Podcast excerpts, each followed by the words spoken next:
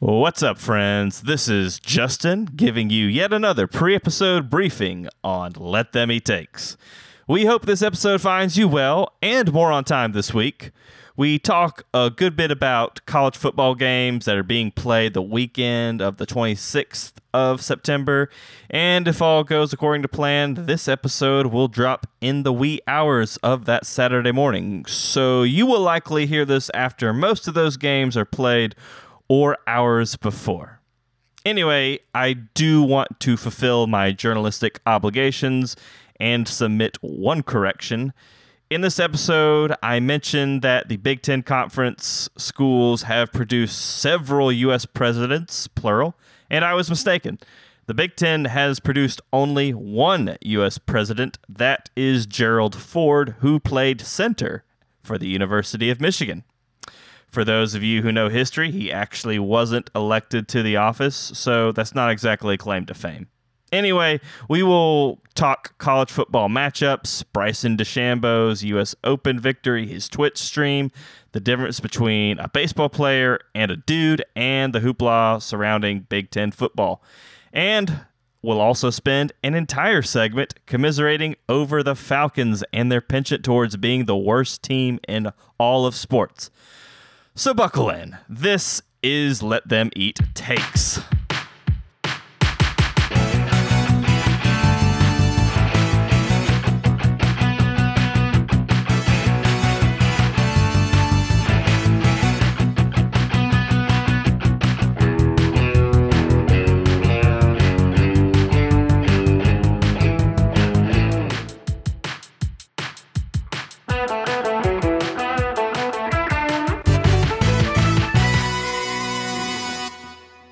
Bonjour and welcome to Let Them Eat Takes, the sports podcast for the outrage era.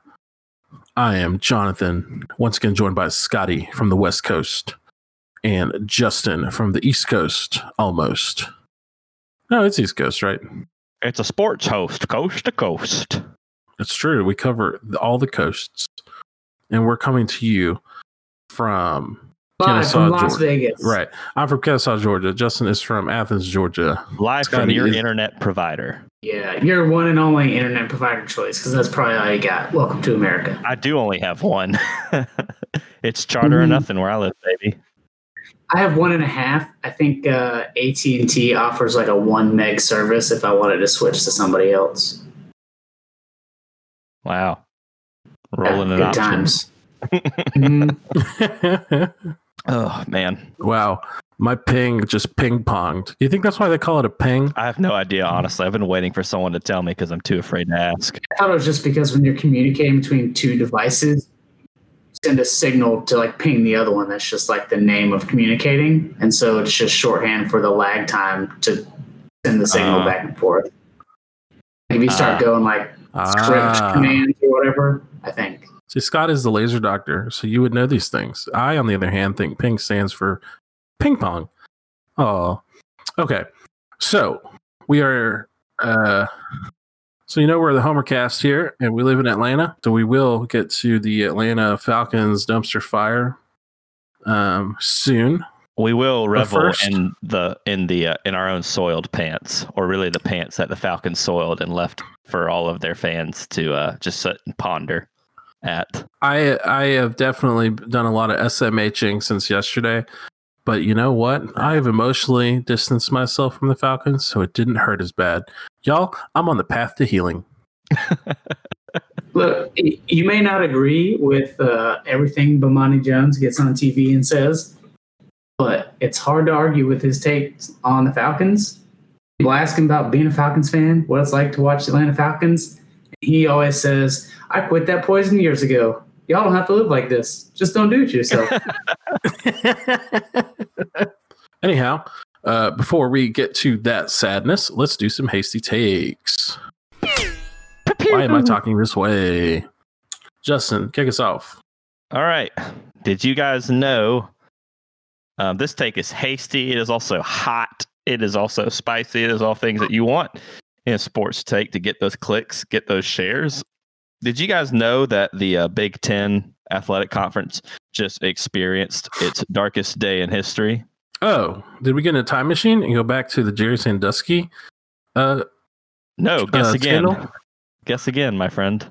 Was it that time that that Maryland player died at practice? Unfortunately, Ooh, no, good guess, but nope, not close, but no cigar. time- The time the medical professional at Michigan State uh, got in trouble for sexually molesting, I don't know, like 20 to 100 uh, young ladies. Mm, that's another good, good, another good guess, but no, you guys, you aren't on it yet. Hold on, there's a couple more options out there. I just got to remember them. There's so many. you mean to tell me there is a sexually abusive coach who killed somebody? Like I'm trying to combine all of them into like no, no, a, no. You a got- you guys chimera are- of evil.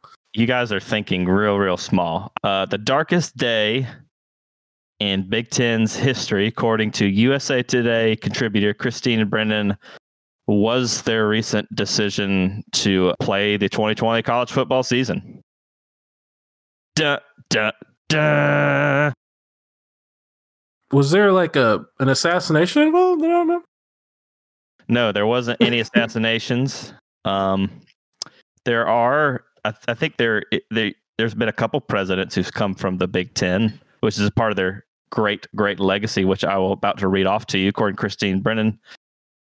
For decades, I'll just read a little excerpt. For decades, the Big Ten has thought of itself as a different kind of sports conference, one that proudly touts the academic achievements and Great Lakes values of its like minded, highly regarded, internationally ranked research institutions. Ooh. Are Great Lakes values just butter? I thought it was just dirt and sediment and also just uh, sunk fishing boats. Big Ten wasn't the SEC, was it? the Big 12. It was better than that, and I was happy to tell you about it. That part's right. One hand, only look at the conference prudent August decision to shut down fall sports, which we all know, if you listen to this podcast, was done very meticulously planned and transparently. They were very, very thought out through that decision. Oh, it was a tough decision, heartbreaking one. That's the Big Ten for you, she goes on, concerned about science, medicine, and safety. I can't read it anymore. oh gosh, this this take is so bad. It is so perfect for from a media industry standpoint because this is the kind of stuff that gets people like tweeting, talking, reading your page. Like I'm sure USA Today is really happy with the amount of clicks and reads they got. But man, I, I wish I wish we could have a list of people who need to have their phone taken away. But I'm afraid that um Siraj People on the internet have running lists. Right. Yeah. Siraj Hashmi already has one It's really good. Uh, this woman needs all all of her uh, communication devices ripped from her because I she either she's either completely aloof or is devious enough to know that this is how you you get the thing going. But man, But Justin, surely optimizing our entire society based around clicks instead of content will never go wrong and bite us in the butt. Never, never. It's done such great wonders for our public discourse and our politics and everything. Uh, and this is just, gosh, so to be it. clear, so to be clear, no one was assassinated or sexually assaulted. Not yet. There's a lot of 2020 left for the Big Ten. They got time. They're about to be Okay, assaulted just- by COVID nineteen. It's Gosh, just she even she even throws like Trump language. She calls it the trumpeting of the Big Ten. Like, good I'm lord! sorry Like, with like a capital T trumpeting. I've never seen so much unnecessary virtue signaling in my life until I read this story. Because this felt when I heard the news, I was like, "This is predictable." We all knew they were going to play. They knew as soon as we all knew as soon as no one else was interested in joining the uh, spring football idea that they were going to cave and get back in it. You know, but golly, I'm thoroughly convinced this was primed and ready before that decision was announced. Mhm. golly is terrible.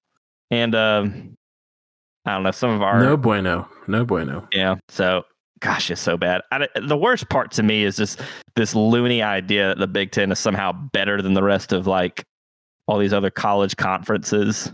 Oh steven godfrey had like the best response to it. Stephen godfrey he's a sb nation writer he did a really good article about bagman the sec he is an sec alum but he's also an sec critic so he's pretty hmm. fair but he had this to say tough day to feel better than the rest of the country just because you've got a land grant degree from a cold weather state. I'm not gonna lie.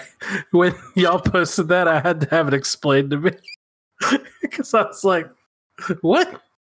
And after you explained, that, I was like, "Oh, that's like a sick burn, man." Yeah, if anybody, if anybody doesn't know, a lot of uh, schools in the Big Ten think they're Ivy League schools.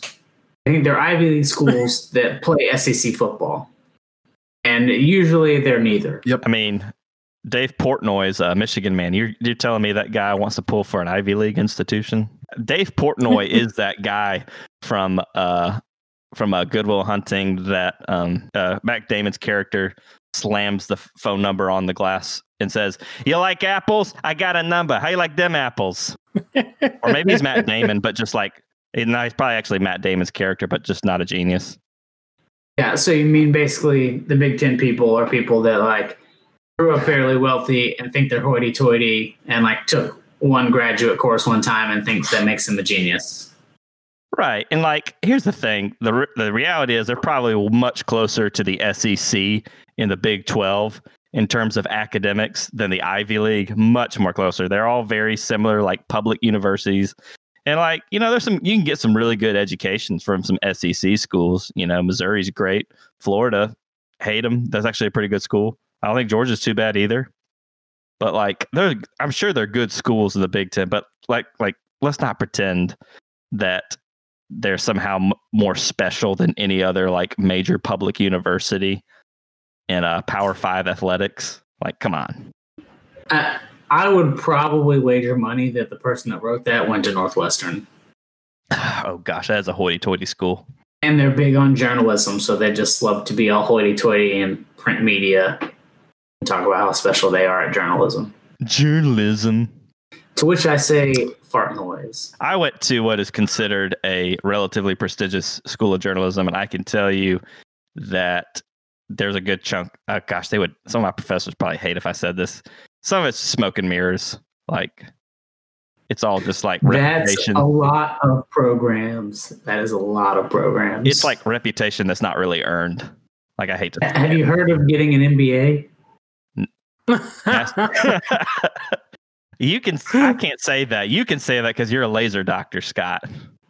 I can also say that because my sister-in-law almost went to Oxford for her MBA, but it was rather expensive. She didn't want to go. Um, I was talking to some friends who did similar research in grad school at the time at Oxford, and I was asking them about the business school, about you know getting an MBA, and they said it's just an absolute joke. It's just a bunch of rich people whose parents own huge corporations that just pay fifty thousand dollars for their one year MBA, and they just like you know screw around and hang out for a year and then have their MBA so that they can have that piece of paper that says I can run daddy's company after he's dead.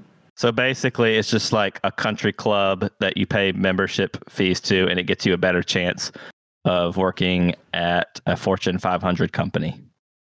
Yeah, uh, usually at a very good high position at said Fortune 500. Anyway, huzzah! Huzzah! Are you hasted out on that? Hasty I'm take? hasted out. 2020. Huzzah! So, do y'all know who Jake Garcia is? Yes. He's a yeah. So he for our listeners who don't know, Jake Garcia is a uh, he's a number four pro style passer prospect, high school football quarterback in the country. Uh, he lives in California, and I don't Lived. Scott, you live in California. Let us tell people what it's like to live in California during COVID nineteen. Are y'all playing football and having stuff? Ain't nobody playing any having football. stuff. Are you There having some- stuff? There is some stuff having. There is no playing football as of yet. Are there like any spike ball games? Ooh, I don't know. I haven't played any spike ball, but I bet you could play spike ball. Oh man, we need to fly out to San Jose and I, I a quick way to to piss off my wife is I look up the really cheap flights to San Jose and I go, Ash, I can fly to San Jose and visit Scott for less than three hundred dollars right now. And she looks at me like I've lost my mind. I just do it because I want to know. I know. Yeah, That's I mean team, man. that's part of the. Yeah, go fly to California. You know, hope you don't catch on fire. Anyway, so Yeah, he's California high football. A lot of people have been leaving the state to go play high school football elsewhere. right. Okay. So Is that what Jake Garcia did? so he's trying. So here's the problem. Uh, So it's really easy to leave California. A lot of people are doing it right now because you know the whole state's on fire and it's on lockdown, and you know even though COVID nineteen is still very much a thing, other people are you know just kind of be like, yeah, whatever. So he's trying to. You'll never guess where he tried to go. He's trying to go to Valdosta High, which is, to be fair, like an absolute high school football powerhouse, not just in the state of Georgia, but kind of nationally recognized as such. And they produce so many like Division One prospects. It's ridiculous. There's something in the water there. So he's trying And to go coach, coach has multiple families. Never forget. rush Propst. Rush wasn't it- Propst. Propst does that mean he is, is he like the Waco guy? Does he have a commune? No, Rush No, he Propst just is has uh. Oh. he does have secret families. He was the guy uh, who coached. Well, he started in Hoover, Alabama, that high school. Um, that was on that MTV show. Gosh, what was the name of that show? I totally forget. Oh, it's just like Um, anyhow, yeah, and it might be just that. Yeah, and then he coached in uh, Moultrie, Georgia, right, for a little bit, and I guess now he's in Valdosta. Dang. Maybe he was at Oakwood or something, and then he got found out to have a secret family, and then he got fired, and now it's bad. I don't know. The dude's sketch, but that's where this Jake Garcia He is very gets now. sketchy. Right. Th- well, this in, this is very on brand for uh, Valdosta because this has a juicy family element to it. So Georgia has, I don't know. I know it's because my older brother tried to, you know, we moved when when he was in high school and he tried to transfer to another school and start playing golf and they wouldn't let him because the rules are a bit a bit strict here. So he's a senior, but because he moved, he has to meet a lot of requirements just to start. What's his last year of high school eligibility and so forth. And one of those things is both of his parents have to be considered, or all of the his parents have to be a yeah both. Not like he has three parents. They have to be residents in Georgia. And the problem is his mom really likes her job, but doesn't want to ditch that uh, her employment, ditch her employer just so her son can play one year of high school football in the Peach State. Because I think the assumption is as soon as he's done, his parents are packing their bags and they're going back to California with the assumption that it's no longer on fire and there is no more COVID 19, but mostly probably just the fire and stuff. I, I believe he's committed to USC for next Right, year, he's- so he yeah, he's committed to the Trojans. So they're not going to stay in Valdosta. Like, forget about it. So she's not willing to do it. But if they are both not living in the state of Georgia, like he can't play. So his parents came up with the bright idea of legally separating for an entire year just so, uh, because then, you know, he's considered like, you know, his dad can move to Valdosta to be like his sole guardian, and therefore like they can make an exception because of you know split family, what whatever it is. So they'll be secretly together but legally uh, separated, just so he could play. And uh, yeah, that, that whole plan had to be Rush's idea. It just I got No- experience in this. Let me let me hit you with this idea. Yeah, Hold no decent human being. This is what his mom had to say. They got a quote. This this article came from Saturday Down South. It was written by Michael Wayne Bratton, who I think is SEC Mike. Um, this is a quote from his mother, Yvonne Garcia. She said, "It's been hard, but it's worth it. It's a sacrifice, and it's worth it." So, I guess she was willing. They were her, his parents were willing to potentially sacrifice their marriage rather than each other's jobs and their son's ability to play uh, football his senior year of high school. I don't know. I can't wait for part two where he decommits from Southern California and like commits to an SEC school.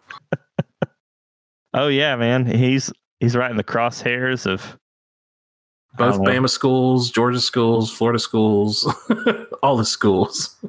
Dan Mullen will probably try really hard. He'll probably show up, wear some really, uh, some very bright, colorful sneakers, and probably get no traction, especially when he sees Dan's TikTok. which might not be a thing, or I think it will still be a thing. Whatever. Anyway, interesting Mhm. story.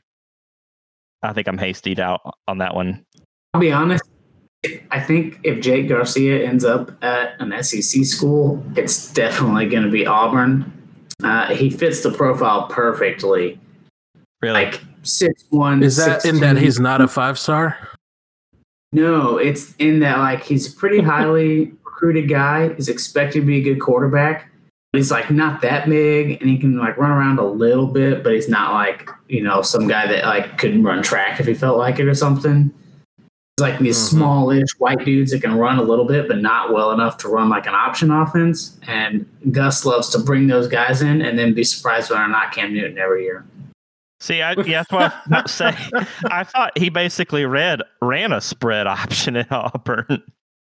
Yeah, and Gus is great at recruiting guys that are pretty good at quarterback, but definitely don't quite fit the offense and somehow not noticing. Look at like their last seven dudes that have like stayed there and started games.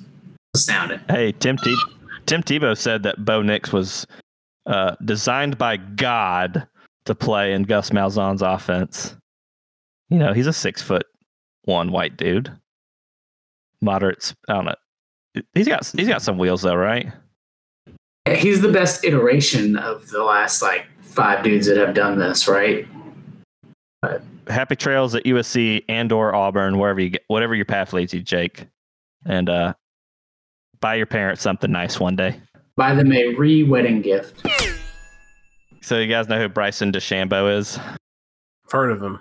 All right, well, he's a professional golfer. Golf, golfer. golf, golfer, right? he just won his uh he just won his first major i think it was that he just won the us open and he's had a bit of a bit of a year he's always been kind of eccentric 2020 has been like a bad year for most people but i don't think it's been a bad year for bryson DeChambeau. i found right after as he was about to i think sink his winning putt for the us open we got this great tweet from uh no laying up which is a uh that is a golf podcast. I've never listened to it. I'm sure the content is great.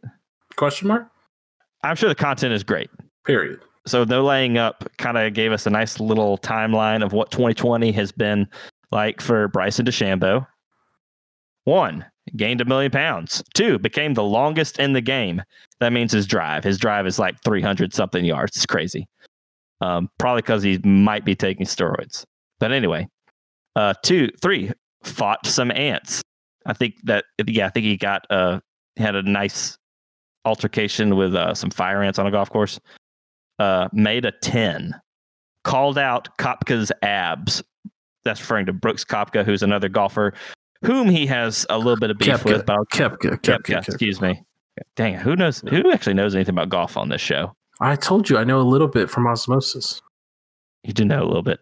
Cooked bacon shirtless. I looked this up. It's true. You can find a video of him cooking bacon shirtless. Said he wants to live to be 130. Yelled at a cameraman. That's true. Saw that. Had his caddy block a camera. Berated a rules official and won the U.S. Open. Whew. So, So he's like the re he's like the reincarnation of John Daly. um, if John Daly didn't, you know, cut off decades from his life by drinking 20 Diet Cokes a day and smoking multiple packs of cigarettes while on the golf course, then yes. It was actually, if John Daly maybe took steroids instead of those other bad decisions and just became like Hulk mania, yes. so he's that. Here's what's funny. He called out Koepka's abs on his Twitch stream while he was playing Fortnite. someone was he's playing Fortnite and someone's like, so Kupka's pretty ripped too, because he's talking about like, you know, he gained like 20 pounds in muscle this year. And Bryson DeChambeau's like, yeah, I mean, he's pretty big, but uh, I've seen him shirtless, and uh, he he doesn't have abs like I do. I've got pretty good abs. he is. I mean, he's kind of ruffling some jimmies in the golf world because he's so unconventional. Oh, can you do that? I thought that was illegal. Like Oh, Big it's- Ten only. listen, listen, Scott. I feel like rustling jimmies might as well be trademarked by the PGA Tour. They can sell on T-shirts. That's what they're all about. Dang these these young people playing their video games, talking about golf. The funny thing is, more people have probably watched his Twitch stream than I've watched him play golf. But I'm I'm sure he's okay with that. Of course, Um, that's true. He's playing Fortnite, which is a bit more entertaining than golf. Yeah, I was uh, I was actually talking to my dad about him this weekend, and he said, "Yeah, he's really weird. You know, all of his clubs are the same length." And I thought I, that was one of those things I would have never thought was weird. And I've played golf a few times. I was like, "Oh wait, they're all different. Like his driver is the same length as his putter." Um, apparently, all of his handles are just enormous because he's got big steroid hands. Basically, he's just I don't know. He's weird he's kind of a bro. He plays video games and has a Twitch stream, but he's really good at golf. And this is like he's he's entering his prime. He's wrestling jimmies. I think he's probably a net positive for the sport that needs to be a little more interesting. There's worse things you could do to golf, right? Right? I don't know. So congratulations, Bryson DeChambeau. Um, you may have a fan in the pod. Got a little something from Ralph Russo, who's uh, an AP writer. I think he also is big on the voting for college football, or maybe runs some part of that. Uh, I believe he's also a Big Ten guy, so we're going pretty heavy with the Big Ten this week. But um, He must Uh, be his so tweet- smart. Yeah, here's how smart. Uh, flash forward to November, and SEC fans arguing that their teams played more conference games than the Big Ten, and hence should get a bump from the selection committee without a shred of irony. The, the part that's missed here is that since this season is pretty much conference only, it just means they played more games, period. It is completely different than the previous arguments where people used to say, we played nine conference games against bad teams, and that's extra hard. And other people said, well, we played eight conference games against better teams, and then an extra out of conference game.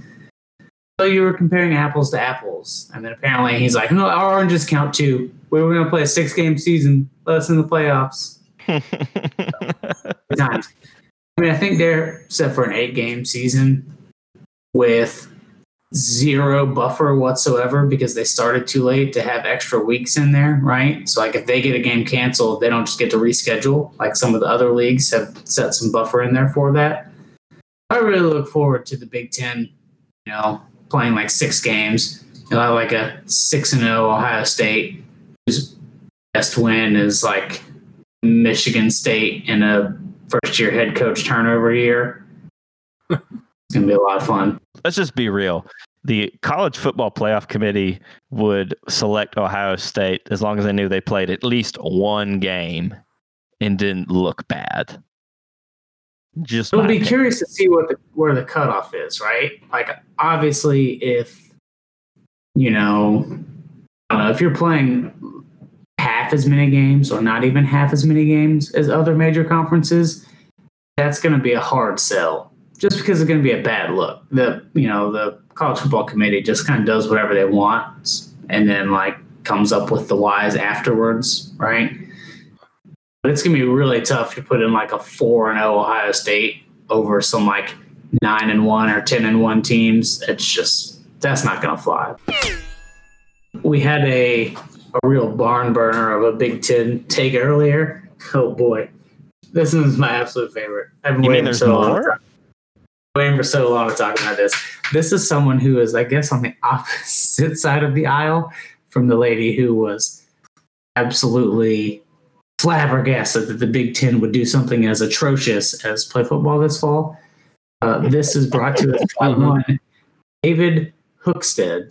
Uh, Senor David is a Washington or Wisconsin, sorry, not Washington, a Wisconsin fan who currently resides in DC, apparently.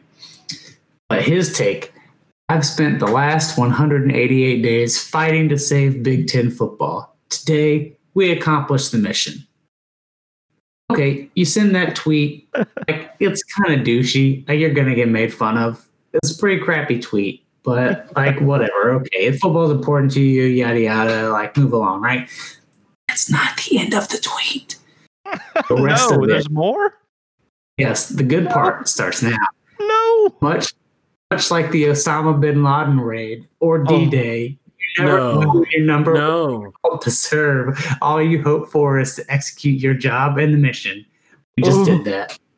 Oh. But then, the- the Big Ten just killed Osama bin Laden and stormed Normandy, Normandy, uh, in the name of football or something. I don't know. People started photoshopping this dude into like black and white pictures of like you know World War II photos, and it was glorious. oh gosh. Like, take this man's phone, throw it off a bridge. Don't understand. Was he being like funny in an unfunny way, or do you think he's serious? I think he's serious. A lot of people told him thank you for your service. That's the- Thank you for your service. Oh my I don't know if that's, there's a better retort than that. Like, well, thanks, David. You worked so hard to get us this Big Ten season. Thank you for ushering in the apocalypse for the conference. Doing the good Lord's work. That's so bad. Oh man. I mean, it just kind of bad. highlights to me how people don't Oh. really know the stakes of anything anymore. Like anything could be an existential crisis to your life and well-being, and then things that might actually be might not get the attention they deserve because we just make a big deal about everything. But good find, Scotty. Uh, yeah, I can't say you're wrong about that. That was a good find. I'm just gonna I'm just gonna read that tweet to myself on repeat as I fall asleep tonight. It's so good. just laying in bed over and over again. Osama. So before before we get to our college football roundup, where I'm sure we will begin with another reading of that tweet, um, I did have a, a quick hasty take. So there's this thing that uh, I think it's funny. Uh, that was pointed out on Twitter um, by I guess the original tweet. It's by a guy who screenshotted Tim Kelly. Which I don't know anything about Tim Kelly. Tim Kelly Sports. Is Tim Kelly the guy who stuck his tongue out at the Astros? That's Joe Kelly. Not Oh. confused with I Jim think Kelly. he works No, no. I th- Joe- no, that's Joe Kelly. I think Tim Kelly is actually a uh, uh, Okay. Phillies podcaster. See, I, I thought Joe Kelly Sounds was like that a Phillies guy who said he could run faster than all those other quarterbacks in Madden football. That was Chad Kelly, son of Jim Kelly, nephew of Jim Kelly. Sorry. There's a lot of Jeez. white dudes with generic names and the last name Kelly. It's confusing. Joe Kelly. Yeah, Joe Kelly is nice swing Okay. bitch. He's, our- he's my hero. I love that dude. He's my favorite. Okay, so uh, Tim Kelly uh, is a Phillies podcaster. He posted all this stuff that baseball players do during interviews, and that is call each other guys and dudes, which is to say, if you're a guy or a dude, that means you're good and a good player and an essential part of the team. For example, Andrew Knapp called Jean Segura the backbone of the fli- of the lineup excuse me, the backbone of the lineup for the Phillies, quoting, He's a guy for us, and we need him out there. now here's a guy. The Bryce Harper on Spencer Howard. He's a guy that's doing. He, here's a guy that's going to be a dude for us. I'm sorry, I love It's a guy line. being a dude, Oh baseball my God. player being a bro, being a guy. He quotes Joe Girardi talking about talking about a player saying, "I just think he's a baseball player." That's that's what he's paid to be. This is a it's, a, it's Grant McAuley who's like a who's a Braves guy. He said, "If there's one thing I've learned from post game pressers, it's that a lot of major leaguers are guys and dudes, and sometimes they're simply baseball players." oh my gosh, it's so true. I could see that as one of those. I mean, that guy, that's just the guy for I us. can see that as what one of those like dumb Nike shirts they sell. Like, be a guy, more than just a dude. Be the dude. Be a dude- Now he's a dude for us. I'm going to do that this season crazy thing during college football. is that like other times in sports, people use the phrase "just a guy" as more of like a derogatory phrase. Like people be like, "Oh, is this guy That's really true. good?" You see a player, and you're like, "He's just a guy. Like he's average, he's below average, He's mediocre, whatever. He's just there." Right. It's all about tone or inflection. You can you can be just a guy, or you can just be a guy. Right? It's Mm, like If you're a, if you're a You can just If you're a broed out, be like a baseball player, or like you could be a baseball player. if you're a white broed out baseball player like Bryce Harper, man, everyone's a dude or a guy if they're talented. That's a dude for us, man. That, that guy's a guy for us.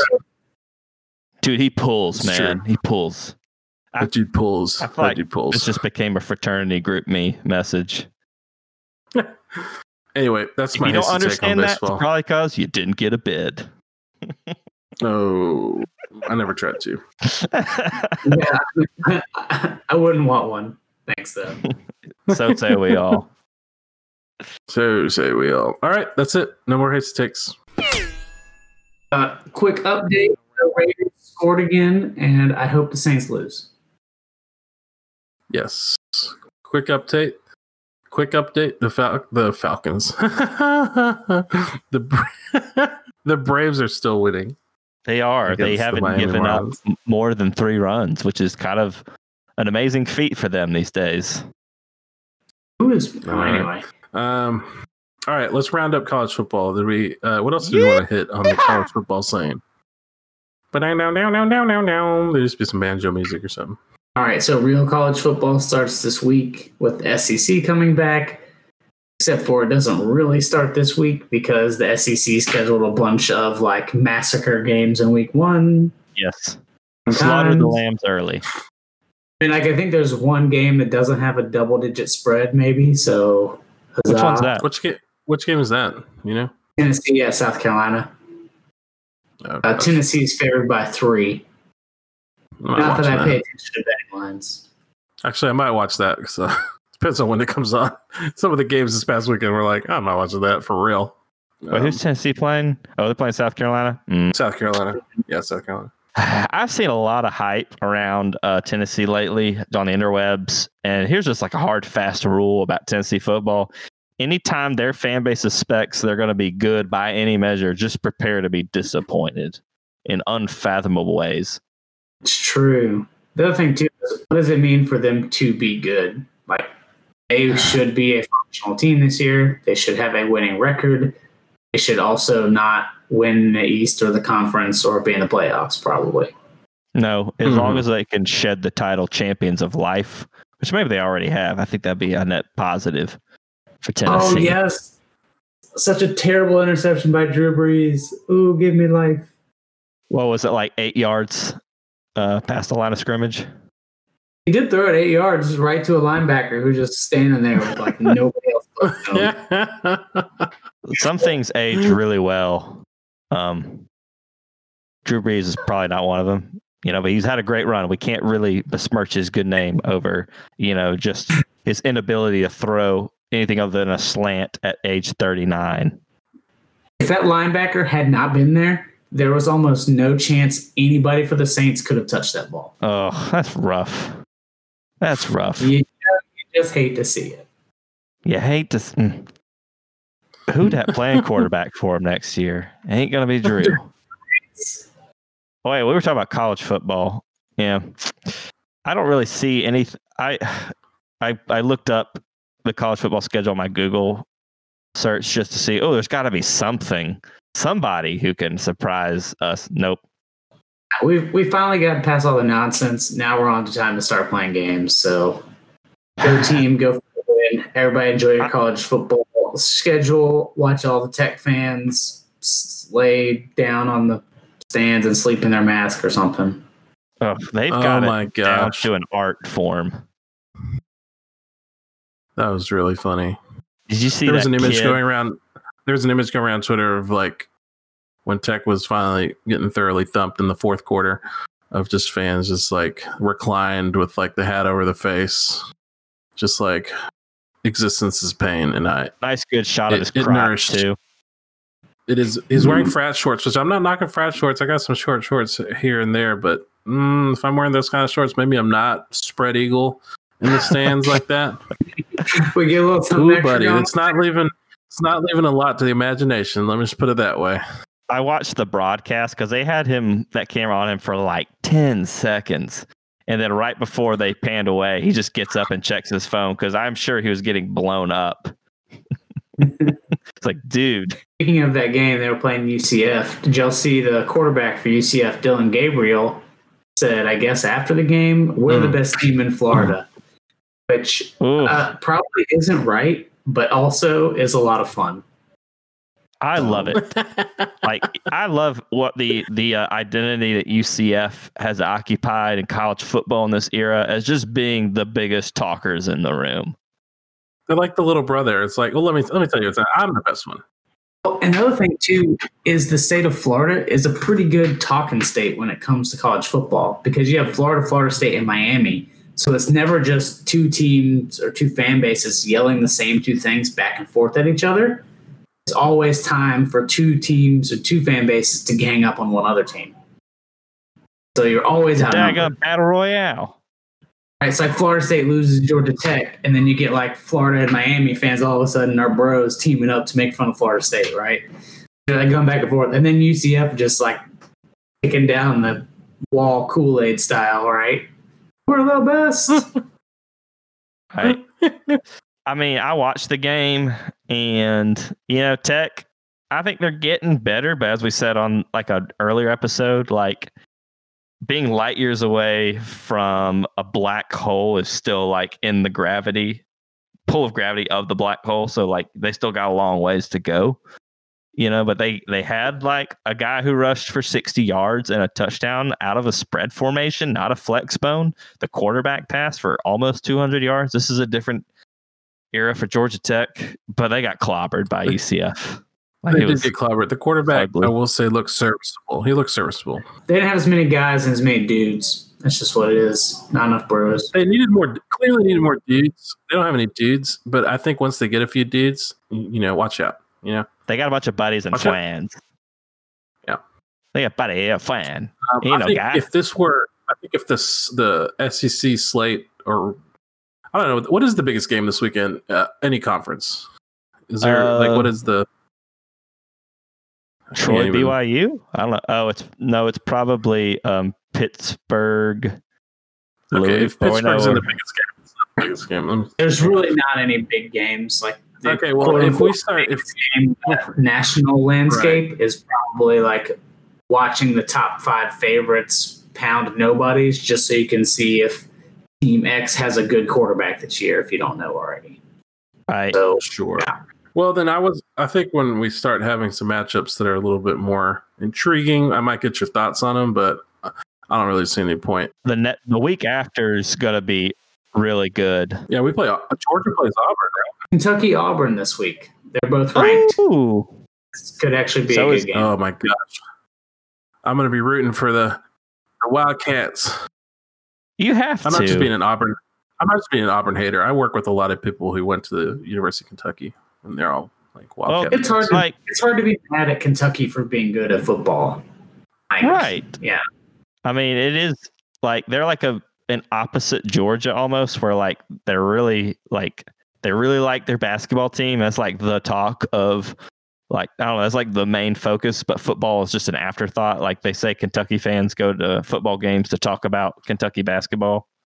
You know, Yeah. and Georgia's kind of the true. same way. Like our basketball team just kind of exists as a recruiting tool for the football program, and it's fun. I love the basketball games. Don't get me wrong, but like Georgia basketball is like, you know, it's just whatever. It's whatever. But man, the week after is going to be really good because you got Georgia, Auburn, you got A and M, and Bama. Like we're going to find out how good A and M really is. Um, Kentucky's playing Mississippi.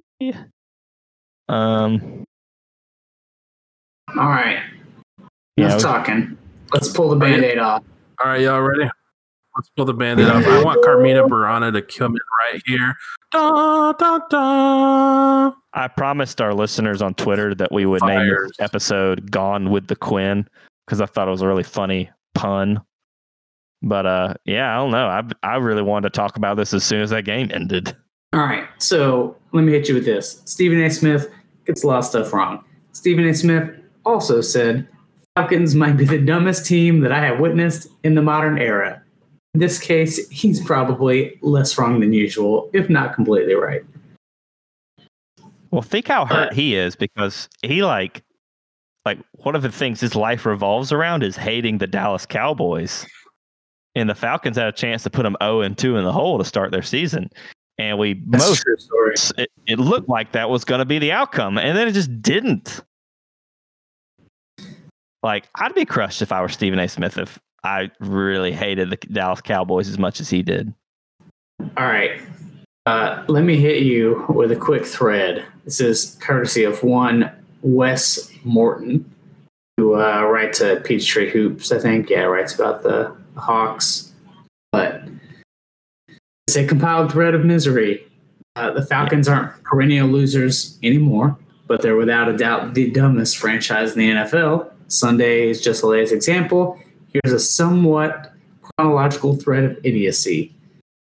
Falcons never had a 1,000 yard rusher until Dave Hampton set that mark in December 1972. The game was stopped to hand him the game ball, and then he was dropped for a loss on the next play and finished season at 995 yards. Rise up. Uh, the Are you 19 serious? Oh my god! Yes, dead serious. The 1977 team used an aggressive pass rush scheme to terrorize offenses. To this day, they hold the NFL record for scoring defense, nine points a game. That team went seven and seven and missed the playoffs.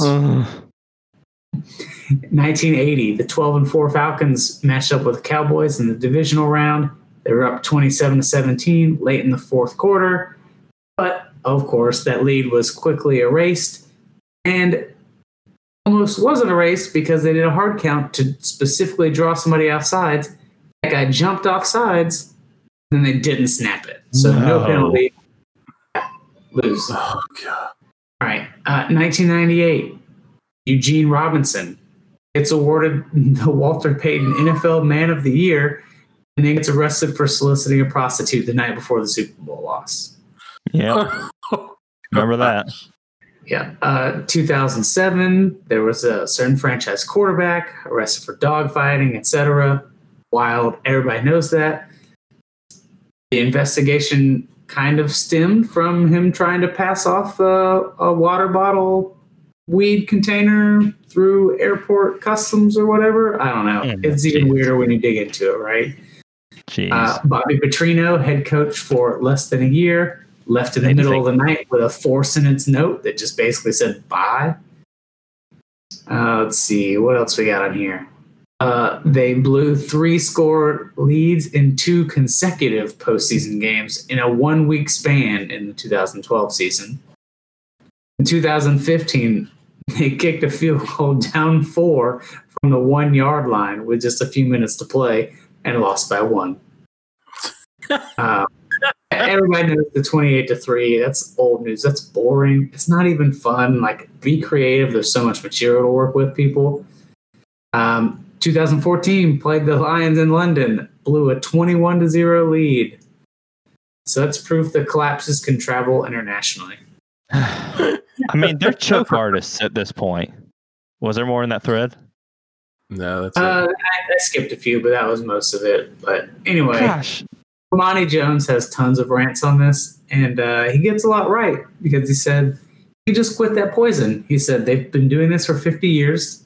It's an abusive relationship. They've done nothing but hurt you. Why do you watch? Why do you cheer? Why do you care? Just get out. Quit that he's poison. not wrong. Y'all don't have to live with this. I believe is what he said. Hey, he's not wrong. It's like, golly, I really love the uh, the write up the Falcoholic did just minutes after uh, the game ended. I'm gonna pull it up. Good talk. Good talk. Good talk. No, it's nuke the 2020 Falcons from orbit. It's the only way to be sure.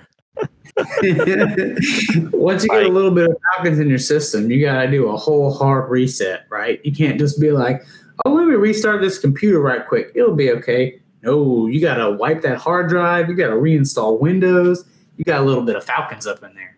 Right. I'm convinced that's the only thing. Like, if you're Arthur Blank and you just saw what happened, like, how do you not think like hard reset for the franchise?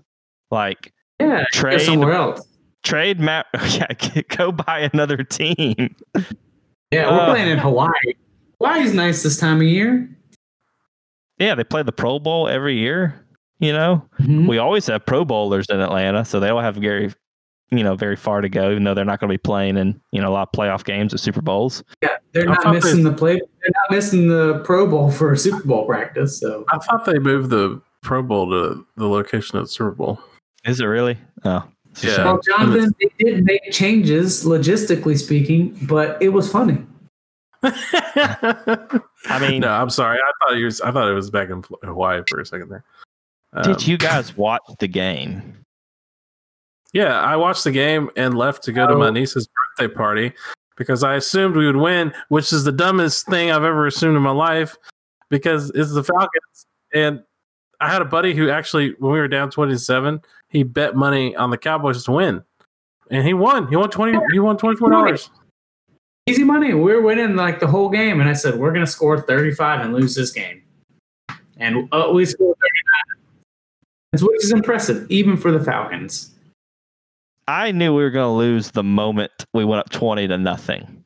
I was on a call, on a Zoom call with some family and like, oh, wow, the Falcons are doing really well. And I was like, yeah, they're probably going to lose. Just, just hold on tight. And I I kept knew we'd watching lose. I didn't think it would be like that. gosh, yeah, not like That's that. how they, that's how they really get you. It's always like a like that. twist. It's always like a like a like one of those murder mystery novels. It's like you, you kind of know what's going to happen, but it's all about that twist, right? And so you got to like mm-hmm. stay tuned because the twist is what's going to be interesting.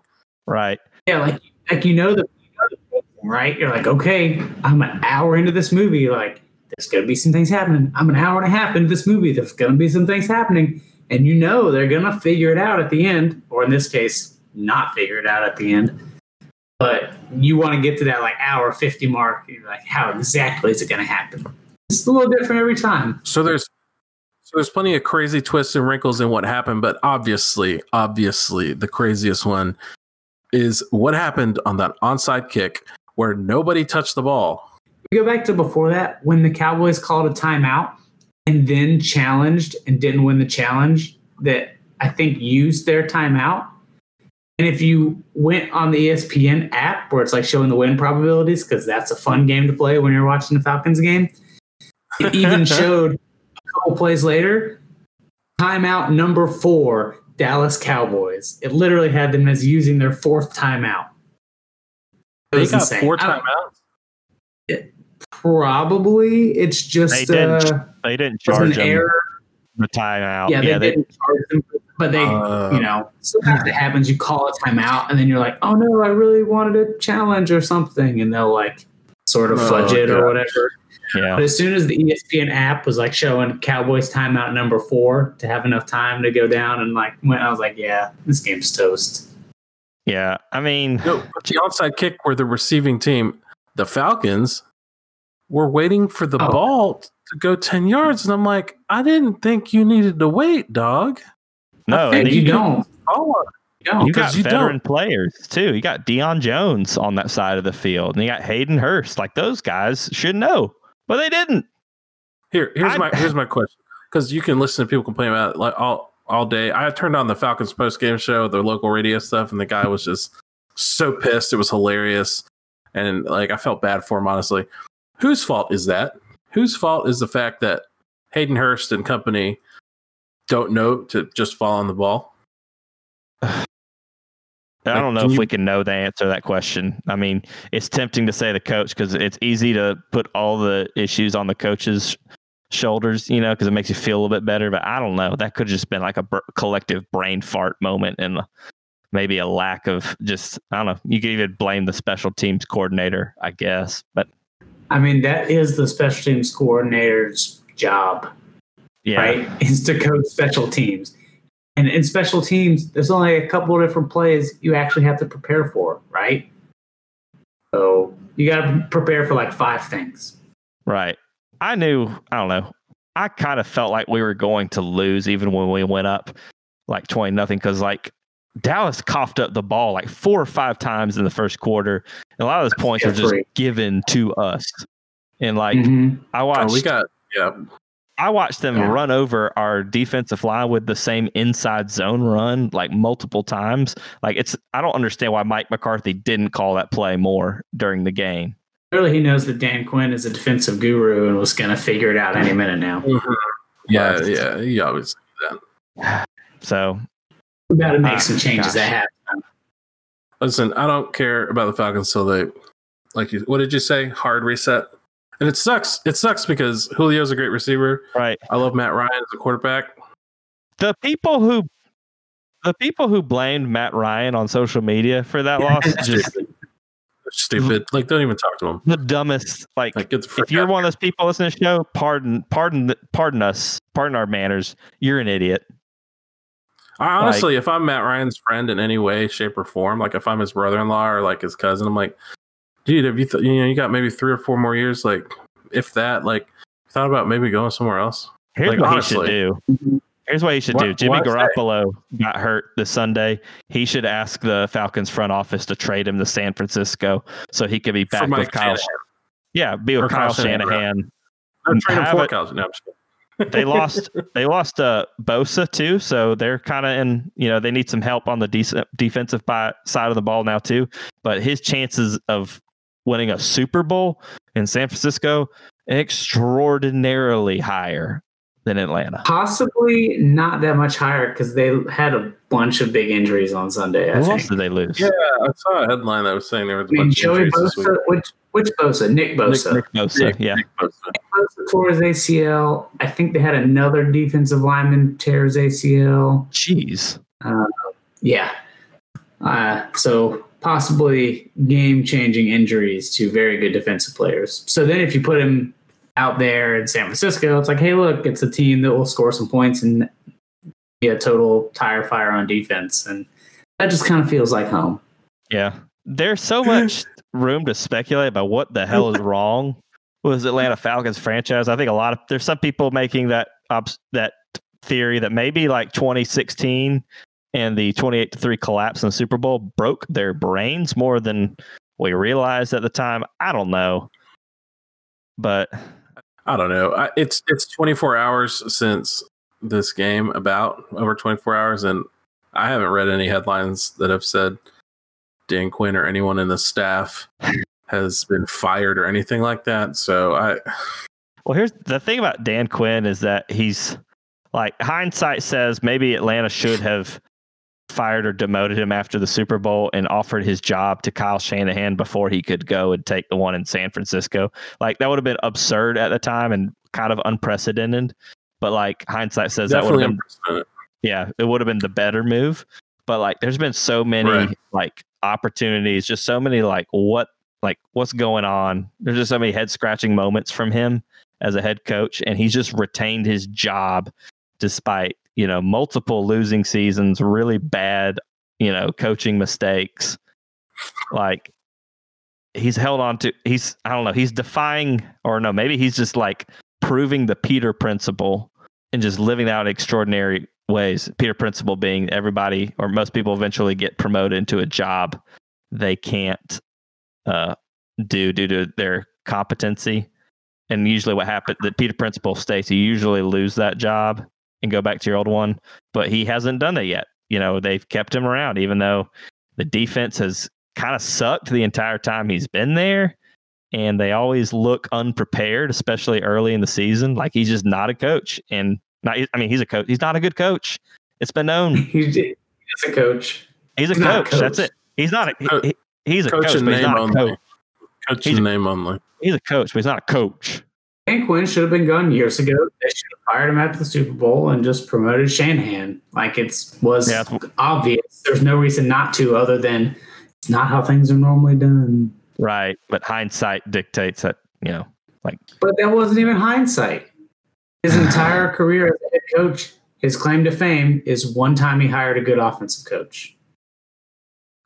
That's it. They've ne- never been a good defense ever, or even not even a half. You can't even find like a half season stretch where they've been a good defense, much less the whole season. I think there was one year they got, they almost got in the top 10, but it was kind of fluky.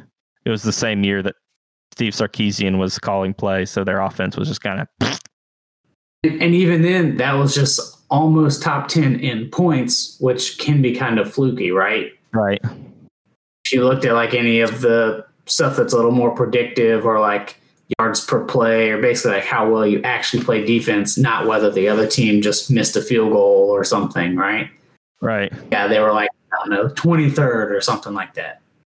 Like hmm. best case scenario for the defense has been solidly below average. Well, I'm I'm I'm sad enough now So- I'm not gonna watch any more games until I know I'm not. he's fired. I'm super pumped. Dan Quinn is finally going to get fired.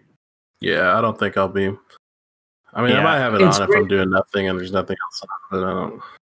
It's great on the West Coast because the games are early and I c- can't usually watch them or they're not actually on, and I'm not paying like four hundred dollars or whatever a year for NFL extra pass or whatever just to Yeah. you know watch a re-recorded Falcons team do this nonsense.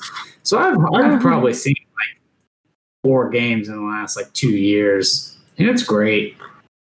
Just don't even Your emotional, your emotional health is much better than ours. Yeah, man, Sunday's so chill and relaxing.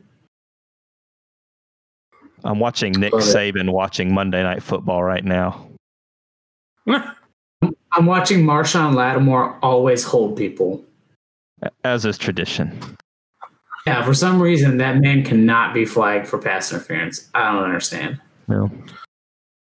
So before we end, uh, a quick baseball update because I'm I'm kind of done commiserating about Falcons because it's just ugh. We'll have our rest of our lives to do it. um I don't there's nothing super notable right now other than in baseball other than this is the last week of the regular season. Postseason starts in about a week. Um, Freddie Freeman got some MVP love on social media finally. Uh, everyone's obsessed with the young Tatis, as they should be. He's really promising, really good, and he plays for the Padres, and they really haven't had like a fran- franchise player like that in quite some time. Uh, you guys think Freeman finally wins the National League MVP? Mm, No. Yeah, I tend to agree. I don't think he will. I think, I, I think it's. I think he'll finish top three. I think if he doesn't finish top three, that is a big, like a big insult, in my opinion.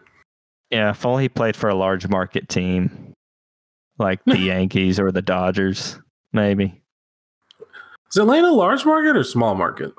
Uh, it's large geographically, but I think like their media market outside of like those local affiliates isn't that big. Like, like, it's all about how you define market and what's large and what's small and where's the yeah, I'm cutoff. legitimately asking this. I really didn't know. Because that's I the thing is like, yeah, the Falcons have, or the Braves, I guess, you know, unlike other Atlanta teams, the Braves get to cover large, large portions of like seven other states. That's Yeah. true. That's true. Um, well, I don't know. We'll see. Uh, you know, I'm holding out hope for Freddie. Maybe we can pull it off. Maybe he'll get some veteran, some veteran deference there or something to Tatis. We'll see. Yeah. Um, and yeah, that's what kind of it for baseball. Um, yeah, I think we need something to bring Trevor us back Bauer, together. Trevor Bauer, Trevor Bauer wore some cleats with trash cans Oh. on them when he pitched against the Astros. Uh, He's he is one of the best of us. I have heard rumors, y'all, rumors out there on the Twitter sphere of the Braves signing Trevor Bauer in the offseason, and my heart rejoices. Uh, he is the pitcher we need, but not the one we deserve. Did I get that right? I don't know. We I don't just care. need- Honestly. That's what I'm about to say. I don't care about his big mouth, or I mean, I'm into his big mouth. I totally understand people who aren't. Like, I get it. That dude is pitching his ass off this season. Oh, he's great. He's really good. So at this point, I'm like, yeah, baby, bring that down here. um, bring it. bring it, baby. Bring All right, bring us your bold statements and your pitching. all right. We need to be united because this has been a salty, salty episode. Let us be united. In these troubling times, when the bonds we all share are threatened to be torn asunder by the quick takes, the hot takes, the medium rare takes, and the takes that are doomed to be deleted on Twitter tomorrow, we need a sports take to bring us back together. Now more than ever, these are the takes that unite us. I found the perfect take to unite us. So um, I think it's the first time I found a take that's united unites us. Costco. For those who don't know, Costco uh, wholesale has a deal. Uh, they have a little area that you can eat food, lunch, dinner, whatever. Uh, and they sell pizza, hot dogs, soda, pretzels, that kind of thing.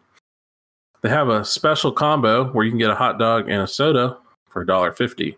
Mm. and the hot dog is the size of your forearm. It's not like no ballpark. Like, it's not like a little tiny one that you get at the store. Like this hot dog is serious business. The price of a dollar fifty hasn't changed in thirty five years. That's amazing. Um, and this is I'm I'm reading a quote here. When Costco president W. Craig J- Jelinek once complained to Costco founder and former CEO Jim Sinegal that their monolithic warehouse business was losing money on their famously cheap $1.50 hot dog instead of package. Sinegal listened, nodded, and then did his best to, t- to make his take on the situation perfectly clear.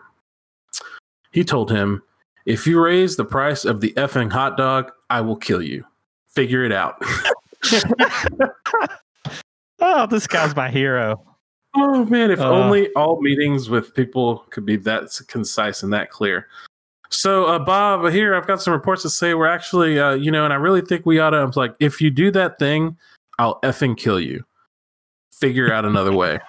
Like, oh, I'm, I'm pretty clear. I know where I know where uh, Bob stands now. I Uh, think we should have wanna- a rotation chart for who cleans the inside of the microwave instead of having you know, you know, whoever made it dirty last clean up. If you make, if you put that rotation, I will effing kill you. I love it. Uh, I think the rotation card is probably a bad idea, guys. What do you think? you everybody want to effing killed? No. Okay. I uh I haven't been to the Costco to get the hot dog deal, but I have had Sam's Clubs, which I thought was pretty great at two dollars, which is also like, you know, racetrack roller grill. And that feels pretty Mhm. good. But man, you know, when Costco does something, it's big, it's bold, it's in your face, and it's you know, it's bang for buck. I, I'm starting to realize this. Well, if we don't have like an actual uh, sports take to unify us in the sports world, which is very rare. I don't know if people know that that you, that the sports media world is ever unifying. But Mhm. uh, it I feel like it either goes between here's why this large market team sucks, i.e., the NFC East, or here's something about food that's pretty awesome we can all agree upon. And well, I'm okay with that. be united in the hot dog deal that was never going away because somebody was life was threatened. The gift that keeps on giving, or someone will kill you. This has been the Takes That Unite Us. I bid you all a fond farewell. Adieu. I bid you adieu. Au revoir. Um, and watch everything but the Falcons this weekend. Enjoy baseball, college football, and whatever NFL team, just not the Falcons. NBA, there wasn't a lot of hot takes from the NBA, but Um, Yeah. yeah, I don't really watch the NBA, so that's probably why. Um, yeah, there was a player in uh who plays in the Chinese league who got banned, but not because of political statements, because he made a comment about Chinese women and posted a picture of him and one who worked at a strip club. So, if you want, That'll do it. if you want to know what ruffles the jimmies of uh, the good folks in China, it's you might think it's talking about talking smack about the government. It probably is. But it's also making lewd comments about their women, which is not cool anywhere, as far as I'm concerned. So, probably should not be cool anywhere. so say we all. Just say we all. Au revoir, everybody. Take care. Bye.